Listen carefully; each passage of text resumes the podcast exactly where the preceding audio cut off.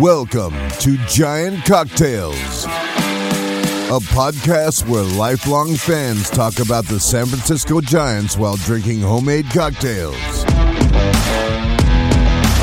And now, here's your hosts, Ben and Matthew Henry.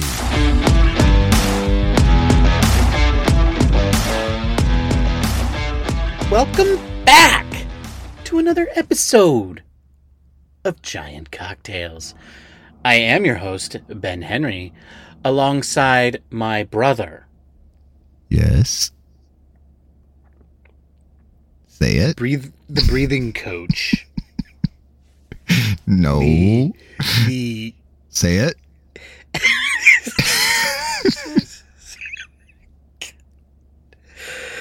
the the the the, the great No. Not quite. You can do this. the the track coachiest, Well, that too, but the uh, come on, you can say it.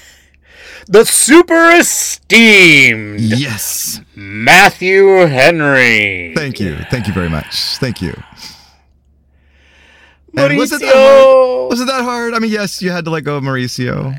You know what? That was the hardest part. Honestly, you know, calling you, I was bound to call you super esteemed at some point during the season anyway. Oh, right? I, like, just- like to think so, at least. Yeah. You know, I've been trying to hold back on the the whole because last year by the end you had like seventeen, you know, terms and I, what do they call those things? I, they, they, they, they, there's a term, there's a name for those things, but you had like seventeen of them in your Honorifics. Yeah, that's right. You had seventeen honorifics in your name, and it, it was getting a little long, you know, and I, and I had to keep them all in my head because I don't write these things down.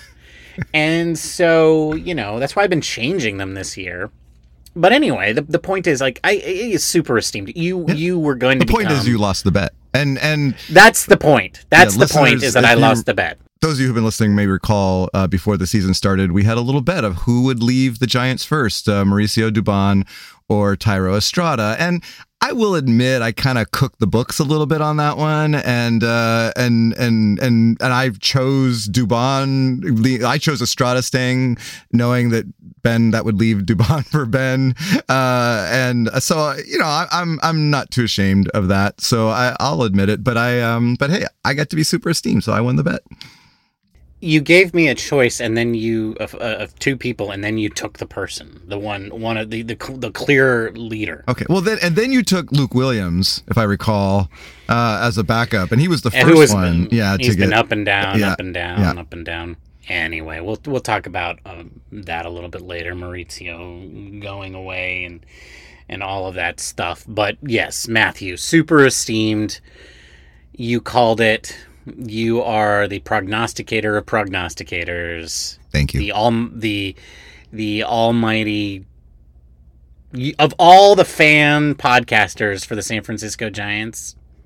I'm top two, top three, maybe. You're you're top fifty percent. Oh, all right, all right. You know, but super esteemed you- nonetheless. you and and uh, Cole Kuiper are in the same range. Okay, I'll take that.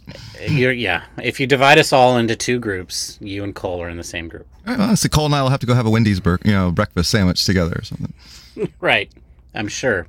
I'm sure he'll be like security. He doesn't have security, but he'll call it for you. That's right. Well, oh, that's true.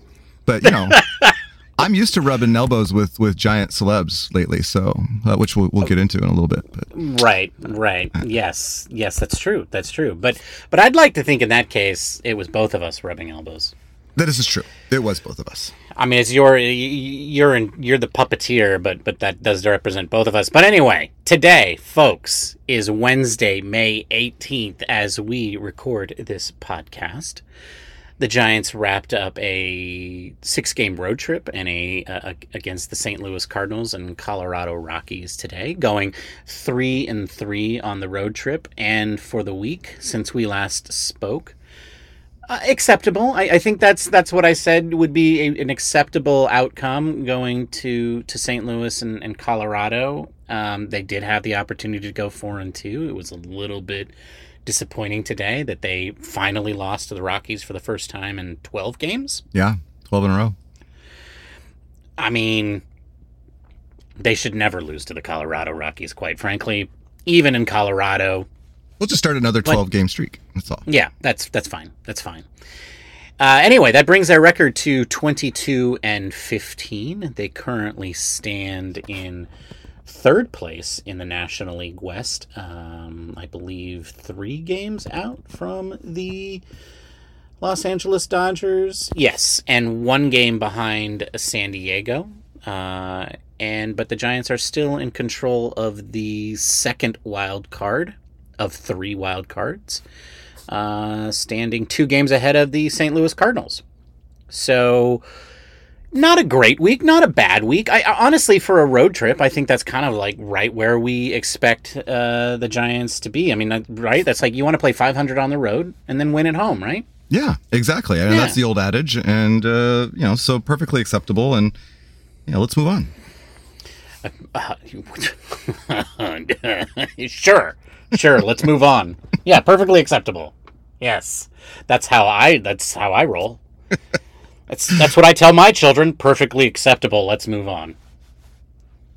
That is actually kind of how I do parent.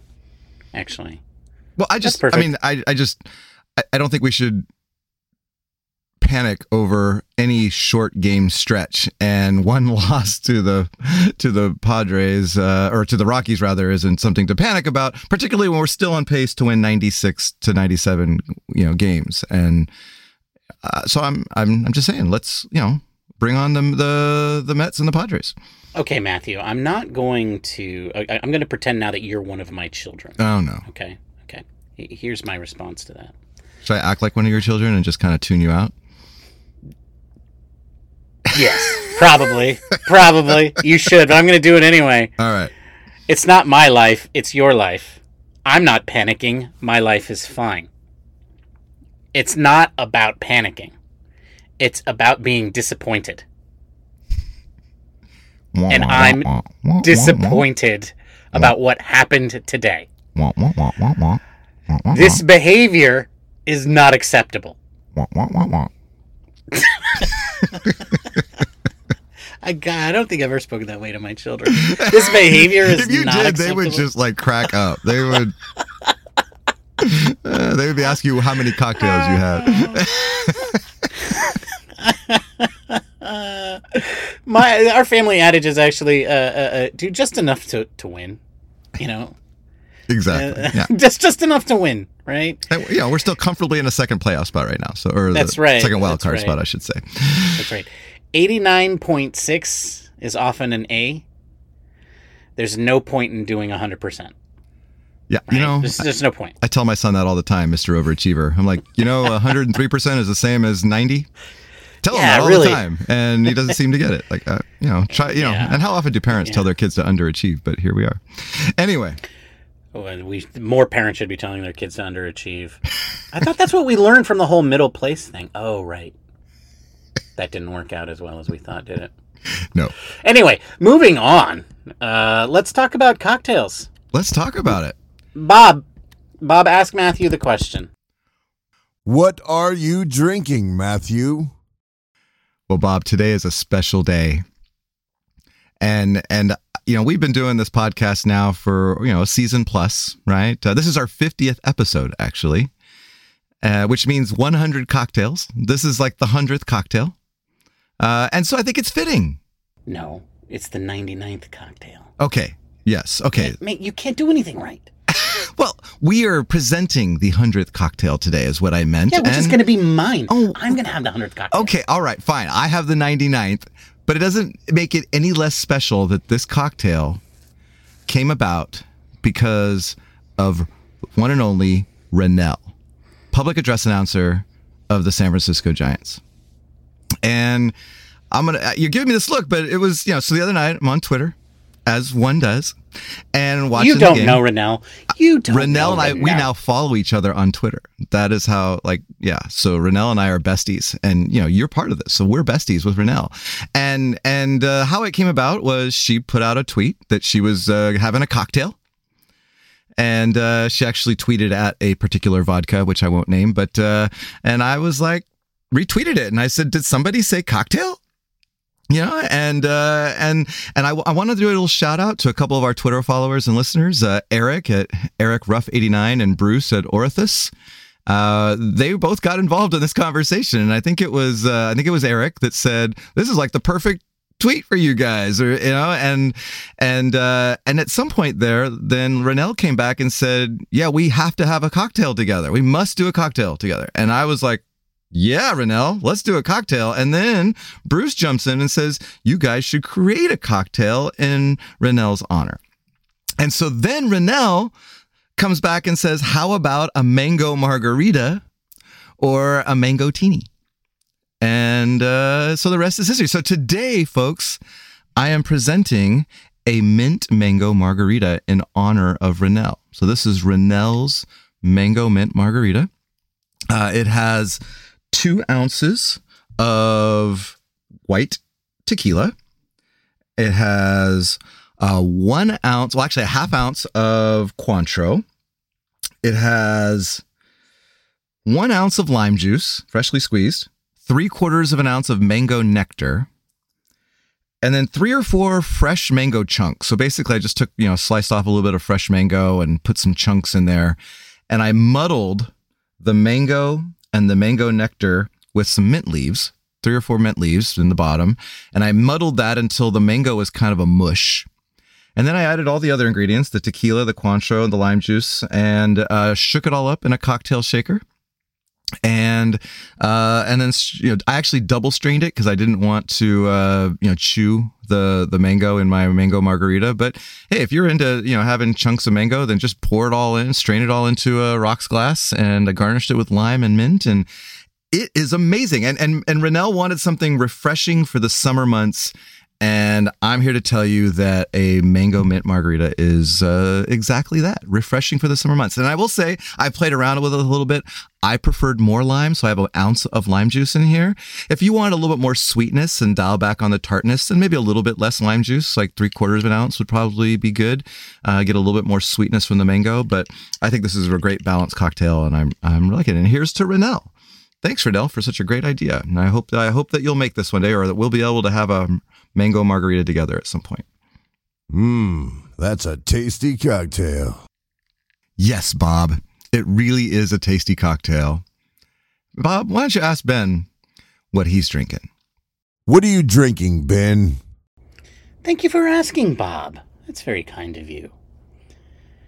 Bob, today I'm happy to present the 100th cocktail in the history of giant cocktails. It's funny you say that because you didn't even realize that until like five minutes ago. And when I said it, you're like your your face like kind of lit up, like like you didn't even yeah, know. that's right. And then I engineered it and stole it from you. and you want to know why? Because I'm the just- younger brother. Because I'm the younger brother, and that's what we do. It is. That's fine. You, Yeah. you go ahead and get your Yeah. credit because you know uh, not- growing up you didn't get any, so go ahead and, and get it now. I'm not just the younger brother, I'm the youngest brother, and that is definitely what the youngest siblings do. We steal the glory. Ladies and gentlemen. You also get like a uh, later curfew and you get to do all these things earlier than I did, but hey, whatever. Right, right. That's because parents realize that most of the time when our head hits the pavement, it bounces. it's, you know, children are very resilient. And, um, but anyway, yes, I, yes, we are besties with. That, that was, uh, that was a lot of fun, actually. To, to have that happen and uh, it, it's just one of the cool little things that, that that can happen in this very small universe that we live in now with social media uh, you know, it shows that social media actually does have occasionally some redeeming qualities. So, um, so that was a lot of fun. Yeah, and and obviously since you know we we we had to we had to acquiesce, right? We we had to comply. Renel was like, you know, and the and and our two fans.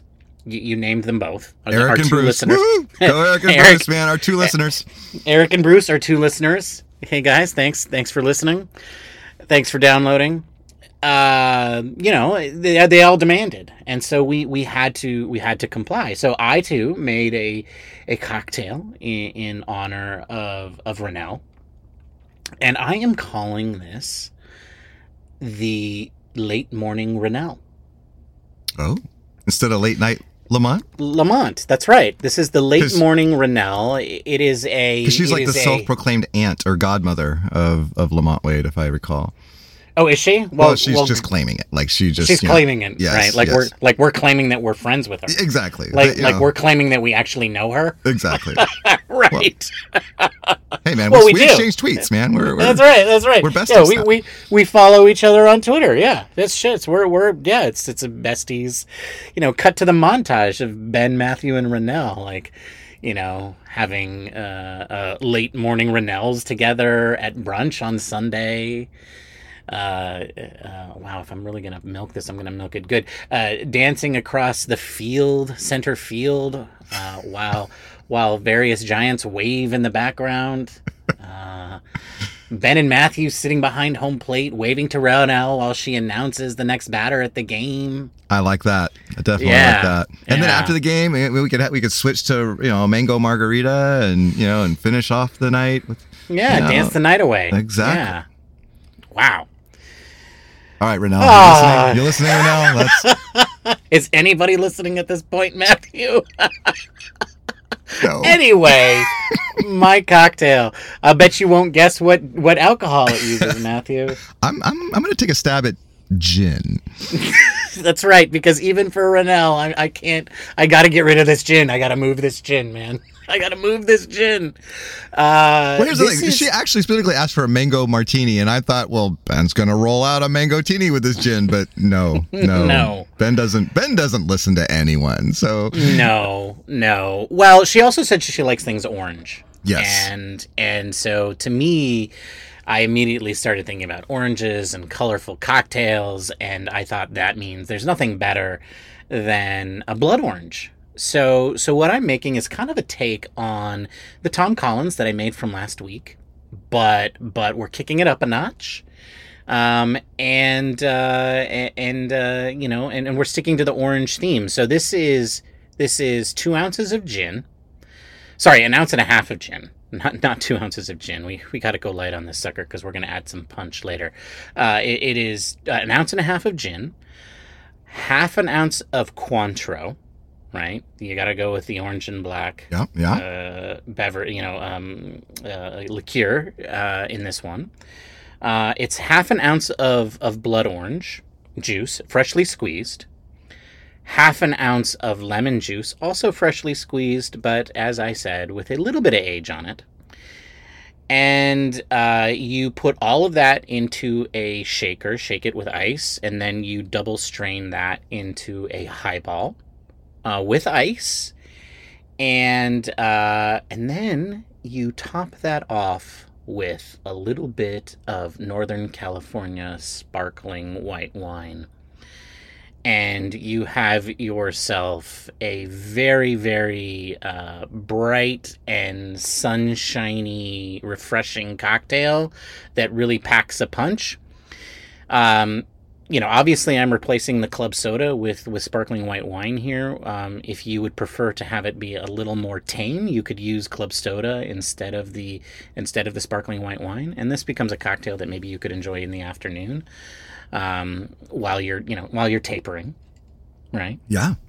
and um, it is a very bright and um, but sophisticated taste, right? Because of the the blood orange. Um, you know, it, it, the blood oranges aren't as tart as I would like, so that's why I added the, the lemon juice to, to give it a little bit of the, the tartness to balance that out. Um, and uh, if if you don't like, if you find it to be not sweet enough, you can always add a little bit of uh, simple syrup. I would go with a, a teaspoon um, of simple syrup to to add a little bit more sweetness to it, um, if you want. Otherwise, you know, you can go with the more the more uh, sophisticated boozy version. But it is, um, I, I got to admit, Matthew, like I didn't wasn't paying attention, and I You already drank it all. I already drank it all. I think that's a first. That's like you, you've never I- not made it to the to at least I never not. I don't. It did. I was. I don't even know what's happening. so let me I get this just. straight. On our hundredth cocktail, you drank it before you actually got a chance to talk about it. That's how good it is. right? All That's how good it is. Our 100th cocktail just down, gone. Watch Ben fail, folks. Watch Ben fail. You can follow me on Instagram and Twitter.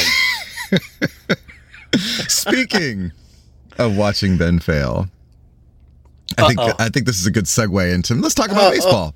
Yeah, And- and- baseball. and maybe talk about our podcast. And you know, I, I know that we listen. We, 50. we, you know, after we publish, we always listen to the podcast. You know, and and kind of try and think about what. folks folks if you're making a podcast especially one that's like based on current events you absolutely need to listen to it at least once before you publish it um, and i know you think to yourself i'm listening to it when i'm editing it eh, eh, eh, but but really you should give it a clean listen through because because you're be not listening to it. You're, you're listening for little Yeah. things. You're trying to figure. You're not listening to what you're actually saying.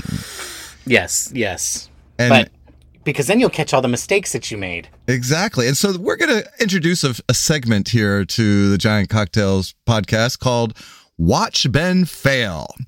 And, and how. and how so let's let's recount the ways that you were wrong, Ben. in the whole show Yeah, in well, the whole show Just let's just in the last week or two, okay? Oh, You just 'cause last we, week. We don't have All enough right. time to go through the whole show, but uh, yeah. Yeah. but I think uh, I think for starting out, you owe someone an apology. Our starting second baseman Tommy La Stella came back this week, and and I can't count on how many times you have you have just disparaged his name. You were Tommy who? You mean our backup second baseman? Like I mean, uh-huh. and uh-huh. and what does Tommy La Stella do? He comes back on the second at bat of his of Brent coming back. He launches the eighth farthest home run in major league the major leagues this season. 464 feet, I believe it was. yeah There is a shot of him taking of swinging where both feet are off the ground on that home run. that's how i swing That totally well, you know, he's he's he's putting his his whole booty into it, man. It is like he just launched that ball. So I, I think you owe Mr. La Stella an apology. Uh, yes, uh, uh, Mr. Uh, uh, La Stella, I, I am very sorry. I am very sorry that you have mass- missed the last year and a half of your contract with the San Francisco Giants and have not been contributing in that way to our victories. I am very, very sorry about that. Um, also, I do want to congratulate you on hitting the eighth longest home run. Do we get extra points for that, or is that still just worth one run? Hey, it lightened up the mood in the clubhouse, all right? You know what? I'm okay. I'm I. All right. You know, uh, yes, it's good to have him back. That is absolutely the Tommy La Stella that the San Francisco Giants signed, and and I I hope there's more of it. Yeah, I absolutely hope there's more of it. I hope that that's how he plays. You know, the majority of the time. Obviously, this is baseball. There's going to be ebbs and flows and and if I have to eat my words, I will gladly do so. I think it's a little bit early for me to be issuing apologies. I mean, you know, like I said, he's been gone for a very long time, and that kind of does describe his career, right? He's really great when he's not injured. And and I know he, you know that has nothing to do with what you know, him. He's not. This is not a choice he's making, but uh, at the same time, it's kind of like you know you got to go with the guys who are there, and the guys who are there have been playing very, very well without him. And and honestly, you know, I, I like some of the guys that aren't here now that he is, and uh, like Mauricio Dubon and uh, and and Luis Gonzalez, because we were talking about which one of those guys we were going to lose before Tommy La Stella came back, and hey, look, we lost them both. uh, but yes, it, you know what? It, it's very, very good that he's back it absolutely adds more more dynamics to to our, our lineup. It, it makes it makes us better It- at doing the things that that Gabe Kapler likes to do. Exactly. It the- creates the line change you know, opportunities now. right. And I noticed that uh, that Duane Kuiper stole the line change term from us the other day. Yeah, we're to have to Uh, talk just- to him about which, that. Which, uh, you know, I think we can just let him have it. We Okay. can just let him have it. All right. All right. Well, I'm having Wendy's burgers with Duane with uh, with with uh, With Renel. yeah, with Renel. I mean, I meant with uh, with younger Kipe. I will. Uh, Oh, with Cole. That's With right. Cole, You, I- I, I forget all the. I forget how you're just close with. I'll bring it up. I'll just bring it up and be like, "Hey, man, Yeah. why'd your old man steal our line?" you do that. You do that. Love you, Cole. Love Um, you. All right. but- well, so okay, yeah. I agree. I agree. Uh, you, yeah, La Stella is makes our team better in in ways that uh, we're starting to see, and so I hope I hope he continues to play like this because uh, the Giants will be a bet- better team for it. Yeah. So one thing that you mentioned last week was uh, at the point that we were we were recording the uh, the podcast, uh, Tyler Beede had not yet been claimed by a team, uh, but then he was. And then he, yes. And so he was claimed by, I'm sorry, Tyler, but you know, it's still a major league baseball team, man. Uh, the the Pittsburgh Pirates. It yes, Tyler Beede is now a major league pitcher and has already pitched at least once. And I think he, he only he, he pitched a full inning, walked one guy, and but that was it. He pitched a pitched an otherwise clean inning, and uh, you know so he he has successfully uh, pitched one inning for the Pittsburgh Pirates. I mean, he, maybe he did more today, but uh, yeah, you know, I, and I, there I was saying that he might be outrighted and. And uh, and the Giants would be able to keep him in the organization. I, I was totally wrong about that. I, I I forgot about teams like the Pittsburgh Pirates and the uh, you know I mean the other guys down there at the at the bottom of the barrel um, who who look at somebody like Tyler Beede and say that's an upgrade, and to them it probably is. And I you know I wish him nothing but success. I just you know hopefully he doesn't have any of it against the Giants. Agreed. Uh, so so I was wrong about that. yes, you were wrong about that. What else were we wrong about? Let's. uh uh Okay, so. uh well, we already went over that you were wrong about who was going to be let go. I will say yes. that Dubon is batting 400 in his first week with the Houston Astros. so go, Doobie, go. He did not. He was not one of the Astros to hit a home run in the innings that they hit five home runs against the Red Sox. Uh, that, that he was not one of those guys. So so there you go. I don't know. Um, yeah, Mauricio. I th- I said on this podcast a week ago that there was no way that the Giants could could let him go. That, that it was clear they wanted to keep him. That they were gonna they were gonna send Luis Gonzalez Jr. down that Mauricio was to be a giant for as long as the Giants could keep him there, and and then they traded him like the next day. It wasn't the next day, but it felt like it to me. So so clearly I, I was wrong, and I think in retrospect that was probably a little bit of the the cocktail from last week. My I was I was halfway through my second Tom Collins, and and I was getting a little excited Yeah. and and Doobie was hitting the ball real well, right? Doobie was doing his best to say, "You guys want to keep me," but I think it was probably you know Too too little, too, too late. Well, I don't know that it was too little, but it was definitely too late. Yeah, yeah, and I, I, th- I find it interesting. Uh, we do a cocktail podcast, and you always blame the cocktails for you know how you screw up. Um, Hey, you know what? It's probably the cocktail's fault when I'm right too. it probably is. You're right. So you got to take the good with the bad. You just got to roll That's with it, right. folks. Because I'm never wrong. So you know, But I, I, look, I, I mean, let's. Let, I don't want to talk about a Houston Astro, right? No. I, you know, like so, whatever. Like, you know, uh, Mauricio Dubon, who's that? I don't care. Goodbye. You know, Eh, whatever. Good riddance. Doobie. I didn't mean that. I didn't mean that. I miss you so much. Oh, and you shaved your you shaved your mustache off like right away, which I don't blame you for, but uh, you know, anyway, anyway, it's fine. It's fine. But let's talk about the fact that the Giants traded him for a guy that we all hope we never see, Matthew. right, right, yes, Michael Papierski. Papierski? Michael Yes. Papierski. Michael Papierski, eh, who I'm sure is a fine man and a fine baseball player. Uh, The reason that I say that we all hope we never see him is because of the position he plays. He's a catcher, right? Yep. And and that means that if we see Papierski, it's because Curt Casali or Joey Bart have gotten hurt or are playing so so poorly that we've given up on them for this season and are Ni- now Neither of those is a good option. right Neither of those is a good option. We don't want to see either of those things happen. And so at the end of the day, Mauricio Dubon was traded for catcher depth that we hope we never use. And uh, it hurts, man. It hurts. That hurts.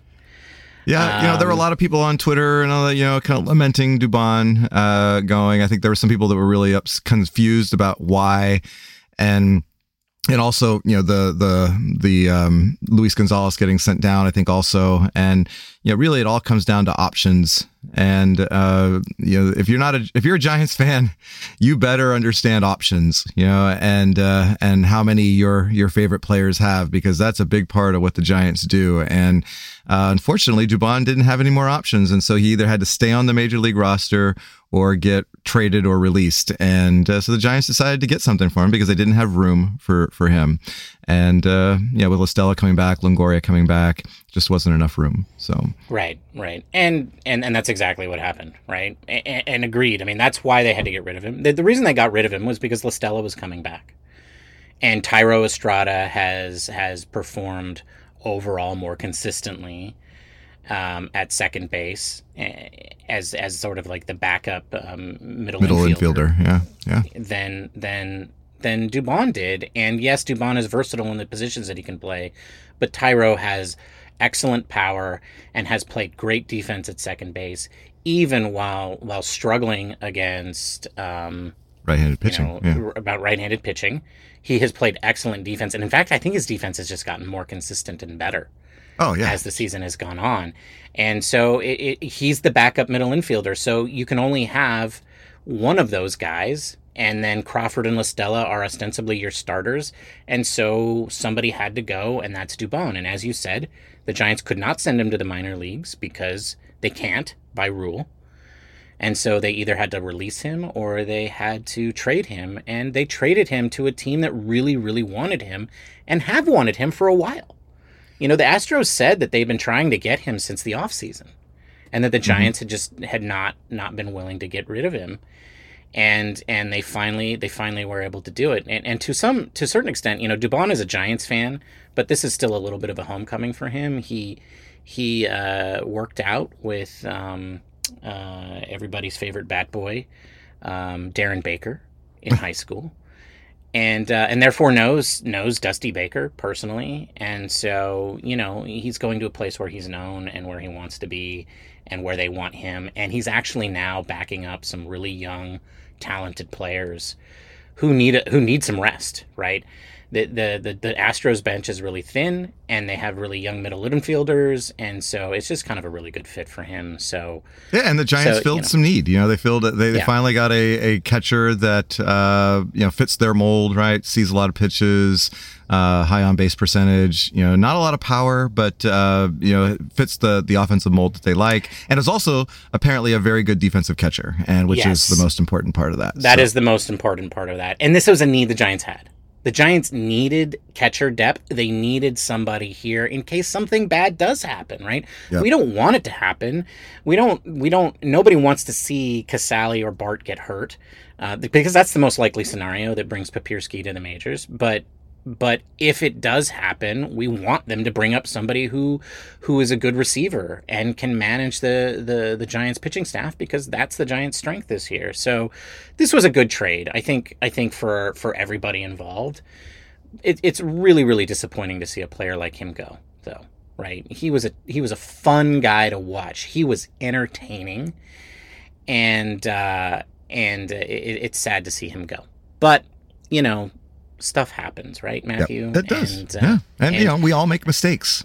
and if I if my mistake is going to be that's that that I'm you know loving a player too much, so be it. But but yes, you're right. We we do all make mistakes, Matthew. We do. We do. And I'll, I'll own up to a mistake I made. So a couple episodes ago, and our it was Cinco de Mayo was coming up, and I referred to the city of Puebla as the city of Pueblo. and you know, you know, it's it just hurts to make that kind of mistake. I gotta say, you know, I'm sure every baseball fan out there when I said it, you know, just knew right away that I had screwed up, and uh, so I apologize to uh, to the city of Puebla because you know you are you know historically uh, significant in in North America, and uh, and I screwed it up, so I apologize. Wow. See? Yeah, great, Yeah, great, Matthew. right. All right, good. See, we both make mistakes. Watch Ben fail, folks. Watch Ben fail. All right, uh, so let's move on. Uh, I think at the beginning of the season we had I don't remember what the what the over under number was, but we had an over under number of how many times you were going to rant about Gabe Kapler. Gabe Kapler, Manager of the Year. That's right, Bob. Manager of the year, Gabe Kapler. Ben, Why would I rant about that guy? Uh, right? But, you know, last year you seemed to may have a lot of fun ranting about Gabe Kapler. And this year we haven't had a rant. And I'm just, I wanted to check in with you. Are you okay? I thank you for asking. I, I appreciate that. Um, uh, you know, look. First of all, I, I don't get joy out of it. Okay, like I don't get joy. It's just it, it's again like like yelling at my kids. Like this hurts me more than it hurts you. And I definitely know that when I'm ranting about Gabe Kapler, it definitely hurts me more than it hurts him because he doesn't care He doesn't at all. care. No. He doesn't even know. He I doesn't mean, first of all, are. he's he off doesn't- listening to his music and, uh, you know, getting Yeah. jacked in the gym and he doesn't care. Well, he's either lifting or trimming his beard. I'll tell you that. Col- probably Um, coloring it too. Yeah. oiling it. Yeah, yeah, yeah. I think it's trim, color, oil. in that Probably order. in that order. Yes. Yes. Yeah, I wouldn't know because I don't do any of those things to my beard. Tell me about it. Uh, I like to think the grayness gives me a sophisticated look. It just makes you look old, dude. That's it. Uh, Great, thank you. Um, yeah, I, I I appreciate that. It, it it does. This is why Gabe Kapler, who might be older than me, I don't know. He's it's close to me in age. Close. Anyway. Yes. Yes. uh, looks a lot younger than me. Uh, yeah, Matthew, I, I don't I don't relish yelling about Gabe Kapler's mistakes. Okay, it's it's something I do uh, out of out of love and appreciation for the San Francisco Giants. Right, I just want everybody to be better.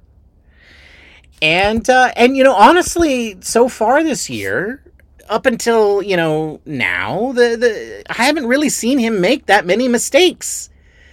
You know, he like like Bob said, he's the manager of the year. and uh, you know, 107 wins, Matthew. It's kind of hard to come out and be like Gabe Kapler sucks as a manager. well, that's true. And uh, you know, so I've been holding back a bit on it because you know things have been well, not things have not been fine, but like as far as I know, he didn't give everybody COVID, which Nope. so far I think is the biggest problem that we've had this season. You know, I don't think he hit Anthony T Bone Desclafani in the ankle with a baseball bat, Nope. right? Nope. and um, you know, uh, so I, I, I really hasn't there hasn't been much to complain about. Why do you bring it up? Well, so on Tuesday, um, you know, Alex Cobb was cruising along until he wasn't, right? And uh, got into a little trouble. Uh, and they ended up giving up like five runs in the what was it in the in the sixth inning or fifth inning or whatever it was, and uh, and afterwards, Kapler actually took took some blame for that. He basically said it was my bad. I left him in a batter or two long, and uh, now Alex Cobb was great and said, you know, that's why he's manager of the year. That's why you know he's he's gave you know he always looking out to protect us. He goes, but you know I was the one with the ball in my hand, yada yada yada. But you know Kapler said I left him in too long, and you know obviously the results weren't great, and um, luck the the Giants were lucky to win the game. Uh, but I think that's one example, right? I mean, you know, we last year he had some trouble, kind of, you know, in the past. Uh, he's had trouble managing pitching staffs, and uh, it seemed like he had turned a corner last year. But this is an example of sometimes maybe maybe sticking too long with a starter. What do you think? Oh yeah, he definitely stuck with him too long. that was absolutely a mistake. Uh, he definitely should have taken him out. Probably three batters, uh, you know, earlier. I, I, I you know, I, I would argue that he shouldn't have started the sixth, um, and he just started. Should have gone to to his um, to his bullpen at that point. Um, it, to play devil's advocate though i mean you know since since you're taking a shot at gabe i, I guess i have to protect him I don't. I don't. Is that what we do? That's not what we do. No, we could pile on. We could pile on. Yes. Okay, but I mean, I, I will say it does feel like he that they're trying to get the Giants starters to go longer. I think to protect the the bullpen. At least recently, it does feel like. You know, I, I think we saw that a little bit with with Webb today. I think we saw him talking to Rodon two starts ago about going longer. I think Rodon pitched his more through more pitches than he had uh, for the Giants up to that point, and and I think this is an example with where Cobb did the same. I I do agree with you that I think all three of those decisions were questionable. Right. Well, Um, yeah. I mean, so you want your pitchers to go longer, yet you've got someone like Jose Alvarez not pitching for a week.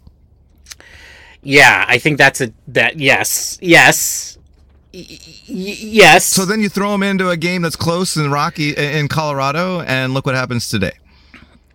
Y- y- yeah, Come on, pile Yeah. on, Ben, pile on. Come on. I, I'm Gabe well, Kapler, uh, manager of the year. This is what I'm saying, Bob. This is what I'm saying. I'm sorry, Gabe. I mean, I did I did my best I could. I did the best I could, but uh but yeah. I I think the I think the management of the pitching staff has been a little bit questionable recently. It definitely feels like there has been a shift in trying to protect the bullpen um at the expense of the starters, which I think first of all while an honorable thing to do and, and sort of makes sense, but to the point where you're having people like Luis Gonzalez pitch before you demoted him, even though he'd been, you know, doing everything great, including pitching.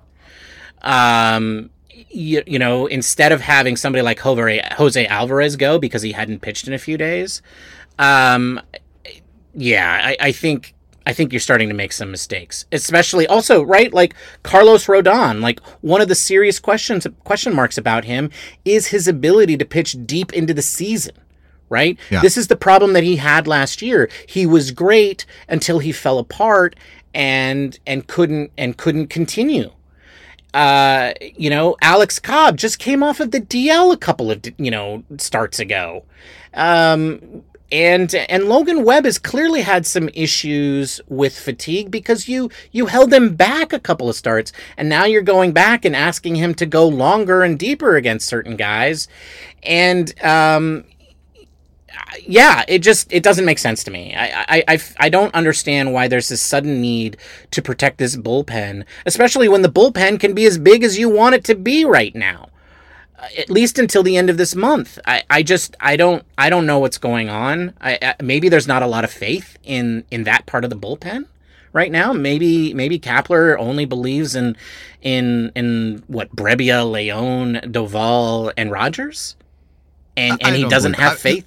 I mean, I, up until last week, he was saying really good things about Jose Alvarez, and it's not like Jose Alvarez has pitched terribly. Uh, you know, so I don't, I don't. Jose Alvarez is a good reliever, and, and I think you know. I- I, I mean, who knows why he had a bad outing today? But certainly it was something that Jon Miller called out, right? He's Yeah. like, maybe that's why. Yeah. Maybe he wasn't sharp, and you know, I don't know enough about pitching to know whether or not. But it seems reasonable that a reliever who hasn't pitched for a week is probably not going to be super sharp in his next outing, and you probably don't want to bring him in to a one-run ball game in the late with uh, with a runner on first in in Colorado of all places. in. Colorado. Right. Um, yeah, I, I think I, I, I think yes, Cap.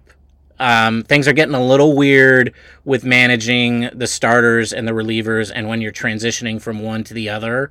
Uh, I know that's not this is a group decision, not a Kapler decision, but at the end of the day, the buck stops with you. You gotta gotta tighten it up, buddy. You gotta tighten it up, Yeah, yeah, and right? So one more thing about Kapler. So in St. Louis, uh, you know, you had showed me a video. You sent me a video of a, a Jomboy breakdown of Yadier Molina uh, throwing out. Um, I can't remember who was on, who was running, but uh, he basically called a pitch out. Uh, runners on first and second with t- first and third with two outs, and threw the guy out at second very easily. I mean, the, you know, and uh, and and then after the game, basically said that, well, our scouting report was they like to run in that situation. And then jomboy was like, well, is that true or is he just being humble? And he went back and he looked at all these first and third with two out situations and found several where, yes, the Giants, the Giants run in that, in that situation. Uh, is that a, is that a Kapler thing? I mean, shouldn't Kapler kind of know what his tendencies are? Okay, so first of all, that breakdown was just kind of ridiculous. It, it looked like, not that the breakdown wasn't ridiculous, but the situation was ridiculous. It looked like a Little League game. Well, Yadier Molina stood up like before Well, the ball was even like delivered. yeah, that was the weirdest. but- that, that was but- weird. But the signs even as the signs were being being transferred when richardson leans in to joc pederson he looked like you know uh, an 11 year old first base coach leaning into his teammate and saying like hey hey i think you should run here and then paul goldschmidt is just standing there listening twist, tw- uh, whistling you know looking down at his feet chewing his bubble gum kind of like and then the smartest kid on the field, the catcher, is looking over there at Antoine and Joc, whispering back and forth to each other. And he looks over at Goldschmidt and he says, like, hey, hey, they gonna run here? And Goldschmidt says, I don't know, I'm not listening. He kind of shrugs his shoulders. Yeah. and then and then he says, yeah, yeah, they're running, they're running. And then and then Joc and Antoine are like, shh, shh, shh, shh, I think they know we're running. Uh, and then so then the, the, the pitcher goes to throw the ball, and, and Yadier stands up like you know, I don't know, two minutes before the ball gets pitched. Right? He's just he's just standing up. But does anybody see him standing up, waiting for the pitch out? No, No. not one. The only person that saw him was the umpire because he had to move To see so the he pitch. could call the Yeah. pitch. Yeah. And so Joc runs anyway, and and gets nailed by a mile. Uh, the whole thing looked looked ridiculous. And and maybe you know what I blame for that, Matthew. None of these guys know what it's like to run. You know, we don't do stolen bases anymore. We don't do hit and runs. We don't do, you know, sacrifices. Like none of these guys are used to any of this. Right? It's been so long. I know Yadier remembers it because he's older than dirt, but but everybody else is like, "Whoa, what do we do? How does this work?" So anyway, I blame it a little bit on that, but but yeah, I mean, the Giants should know their tendencies, and and I think if they think that's advan- advantageous for them to do that, and I totally understand that with with a runner on first and two outs, especially when there's two strikes, you should almost always be running, right? Because statistically speaking, that next pitch is not going to be a risk at risk pitch for you, right? Right. If it's hit into play because there's two outs, you should keep running. If it's swung and missed, the guy's out, the inning's over. If it's fouled off, you're free, right? Like the only thing that you have to worry about is a ball, right? Where the batter doesn't swing the bat and the catcher and it doesn't go through the strike zone. That's the only time that you're at risk. Well, even then, a lot of time the catchers won't throw down to second because you got a runner on third. Right, right. So it's a really low risk play. But you do have to remember that the pitch out exists. Like somebody on the field has got to be looking at that. The third base coach, the first base coach, um, the runner himself. Like everybody should at least be looking in to see like what's going on. Um, and uh, yeah, it just seemed to me like everybody forgot that everybody knows what everybody else is doing, and so that you should at least be prepared for that scenario. Because clearly, Joc Pederson was not prepared for that scenario. No. And uh, yeah, I mean, it just seemed a little bit, a little bit um, like they forgot about that stuff, right? Like, like kind of like fundamental, basic things uh, that just got forgotten. And I think they also forgot who was behind the plate. Uh, you know, when you got the, Yeah. the best to ever do it, standing behind the plate, you know, you're Yeah, and and and I, I, you know, I mean, it did look pretty ridiculous, and I do think Yadier stood up way too early. Um, but other than that, Yadier Molina knew that, knew had the whole thing read, and knew exactly what he was going to do. And I don't know that even if they saw the pitch out coming, that Joc was going to be able to get back to first. But you know, maybe you turn that into a you know a, a, a run and hit, as they say, which is like you know you, you take off a little late, right? Just because you hope there is contact, um, and uh, you know, and then that way you protect yourself against the against the pitch out, but you still get the advantage of moving the runner. Um, you know, I don't know. I I, I don't Yeah, know now, how now, you, how just making stuff up. Come on, let's go. All right. Yeah. So, so okay. So Kapler, Kapler, uh, you know, I, I'm going to call this rant number one against Kapler this year. I think we should call it two rants because I, I, I think I think the, the, the pitching staff thing and and and just also getting getting just totally totally jobbed by Yadier Molina.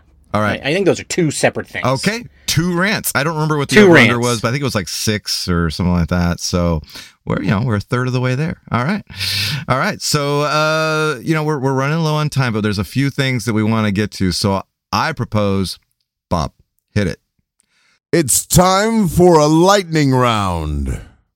Oh yeah, All right, The lightning, round. Okay, round. h- how does this how does this work? Do we go back and forth? Are you so. shouting I them all so. at It's been me? a Am while, I but I think yeah. You why don't you go first? Shout one at me, and then we'll go back and forth.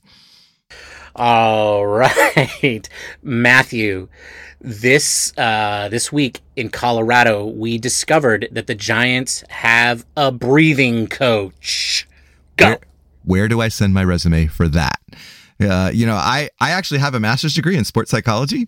So this is, uh, and so their breathing coach, quote unquote, is actually a sports psychologist or sports psychology consultant who works with, uh, you know, performance enhancement and, and, uh, yeah, breathing is a, is a real thing. And, um, won't get into all the details, but really they're working on, on stomach breathing. And, uh, you know, cause when we tend to breathe into our chest, we, we, uh, it's a shallow breath and you're not releasing any tension. But when you breathe in, you know, fill your stomach up and hold it and then let it go, you you become more relaxed and you're able to be more aware of your body and um, it's a real thing. And and so I, it totally makes sense that the Giants are exploring these types of things because they're that kind of team where you're going to get players to you know uh, to be able to control their their their emotions and their their energy in high leverage situations. And you can do that through controlling your breathing. And so I wish I wish that job was available uh, 20 years ago when I was ready to to take that job. But uh, now you know things have turned out all right for me. But uh, man, I would have I would have signed up for that job in a heartbeat. So go Harvey Martin, performance coach for the Giants. Uh, loved it. All right, uh, Ben. There's a rumor out there that the Giants are interested in Reds starting pitchers Luis Castillo and Tyler Mahle do what do you think of those of that rumor? Did you say one of those guys' names is Tamale? Tyler Ma- Ma- Molly? Is that his name? M A H L E? I don't even know. I don't know. Is that how you pronounce his name? Molly? I, I don't know. I don't. I don't Okay. We don't. We don't. It doesn't matter. I'm not a Reds fan, Giant. and uh, but if he becomes a Giants fan, I, a Giants player, I promise I will learn how to pronounce it. Uh, Yeah. What uh, What do you think? Uh, is that is it a legit uh, rumor? I think if you are a Reds fan, you definitely are wise to not admit it. Uh, that first of all, that that's what I. Uh, um, second of all, yes, let's do this. Let's do this now. I mean, you know, I uh, we couldn't have trade. We couldn't have put Doobie part in that package. Uh, that wouldn't have made this more likely to happen. Um, you know, given the fact that uh, that uh, T Bone has been put moved from the 10 day uh, DL to the 60 day DL for his his ankle IL, problem. IL. Uh, IL, yes, sorry, and and that Alex Cobb has already made a visit. That Jakob Junis is one of our starting pitchers. Absolutely, make this trade right now. Make Yeah. this happen right now.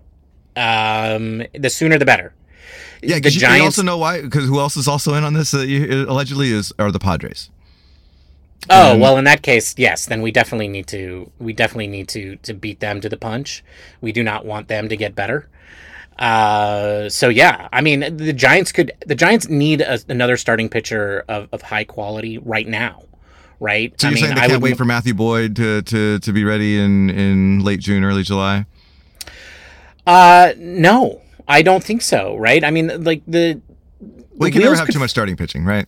Correct, correct. But also the fact that we have Jakob Junis in the rotation, and I know he's been pitching well, but the fact of the matter is, it's like, where do we go from there, right? And and you have a spot where clearly Junis would would would would you know be probably sent back to the minors, and and the starting pitcher from the Reds would take his spot in the rotation. You have a spot right now to fill and you're probably going to need more than that, right? So that's why I like Boyd. You know, it, it's like we we need a piece right now. Yeah. is what I'm saying. We need a piece right now. So if this is true, let's make it happen. Let's do it. All right. Agreed. All right. Your turn. Oh, my turn. hey Matthew, I, I, know you love those those those umpires. I hear. uh, you're a big fan. You like the major league umpires, right? Right. Oh, I, I I don't know. That's a that's a strong word, love. Right. Uh, by the way, Major League Baseball, Dan Bellino is still a major league umpire and hasn't missed a game. What is the matter with you? Fix it. Say something. Do something. They're not going to do something. They're not going to. They're not going to do anything. You're pathetic. Anyway, but Matthew, there is hope on the horizon because robot umps would never weirdly massage a man's hand for too long, and they have made their appearance in the Pacific Coast League.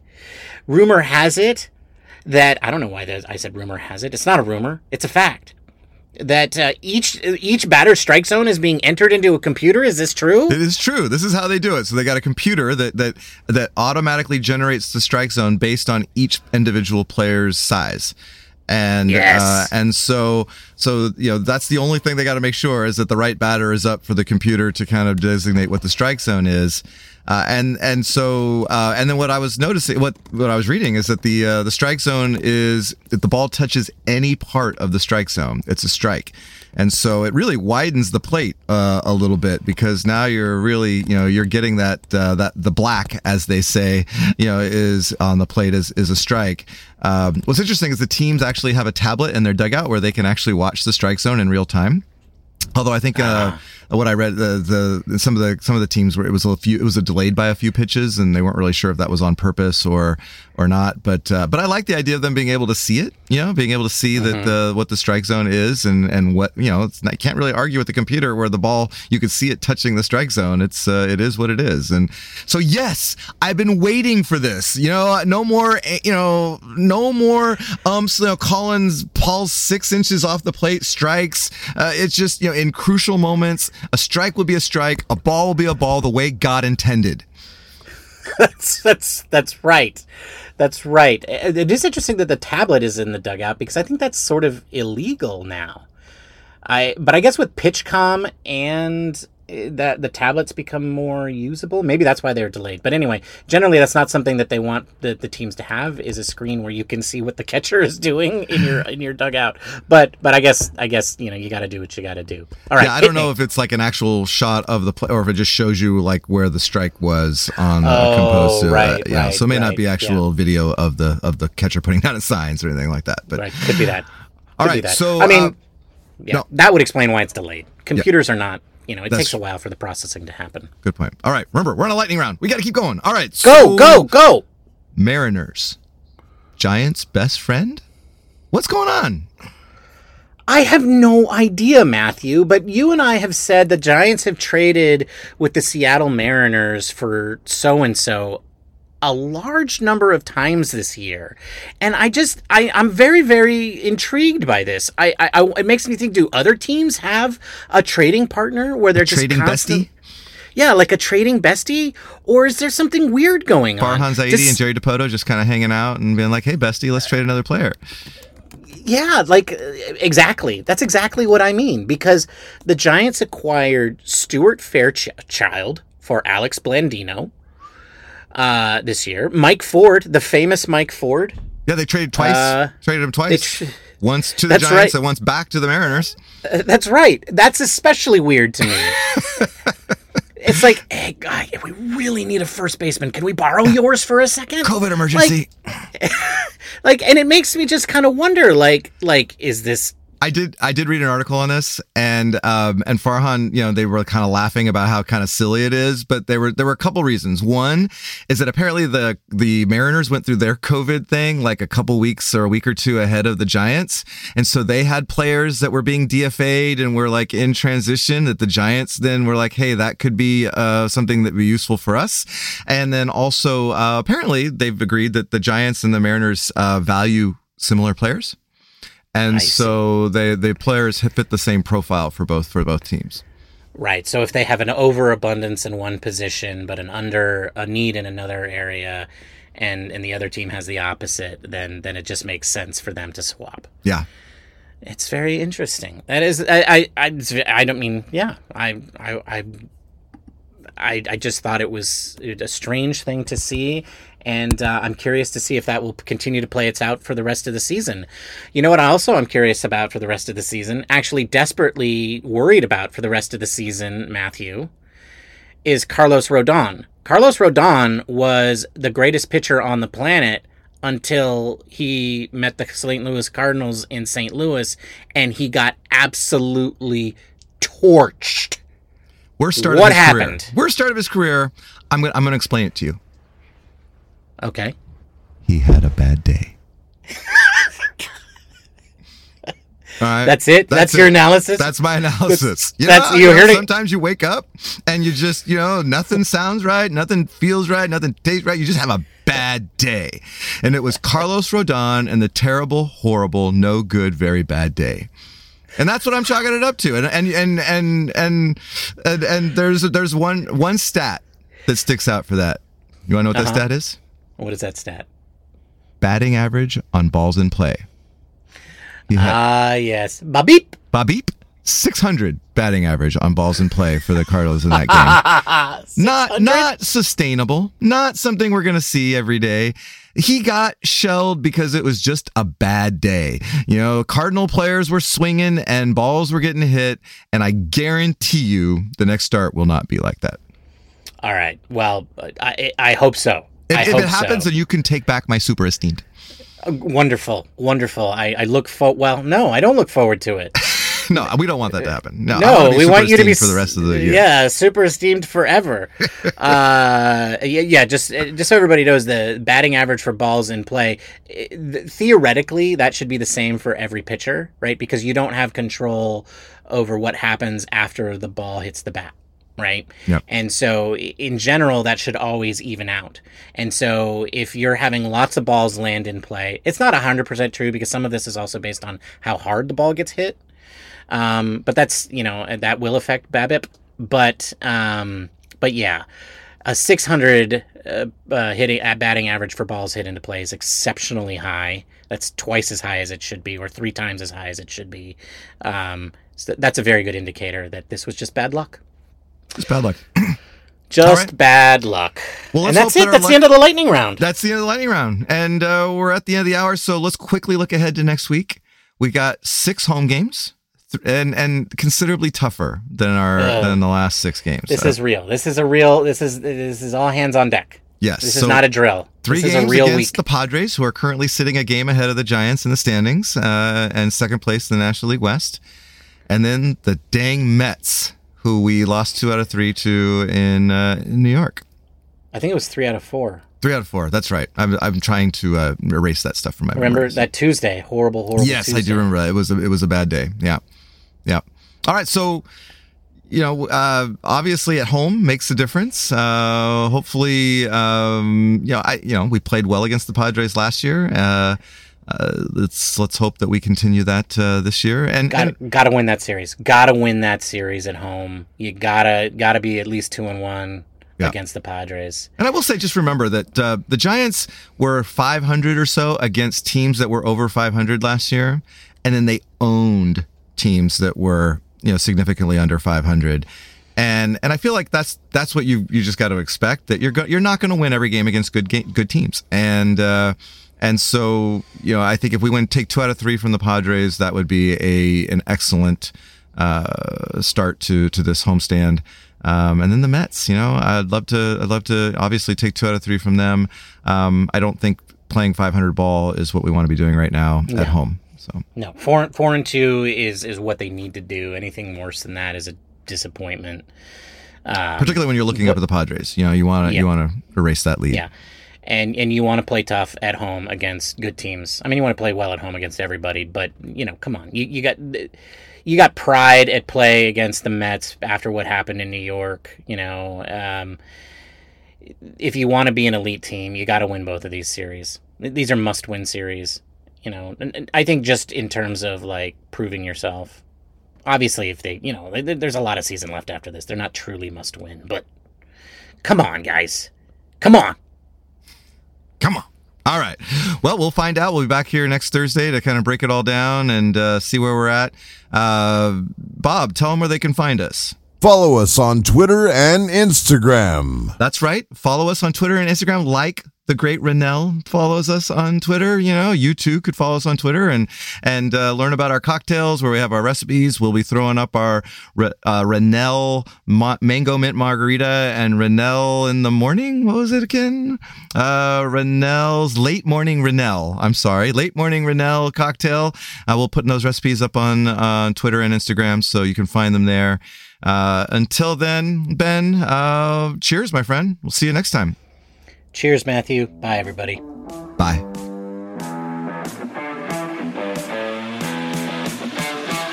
Join us next time for the Giant Cocktails Podcast. Until then, bottoms up.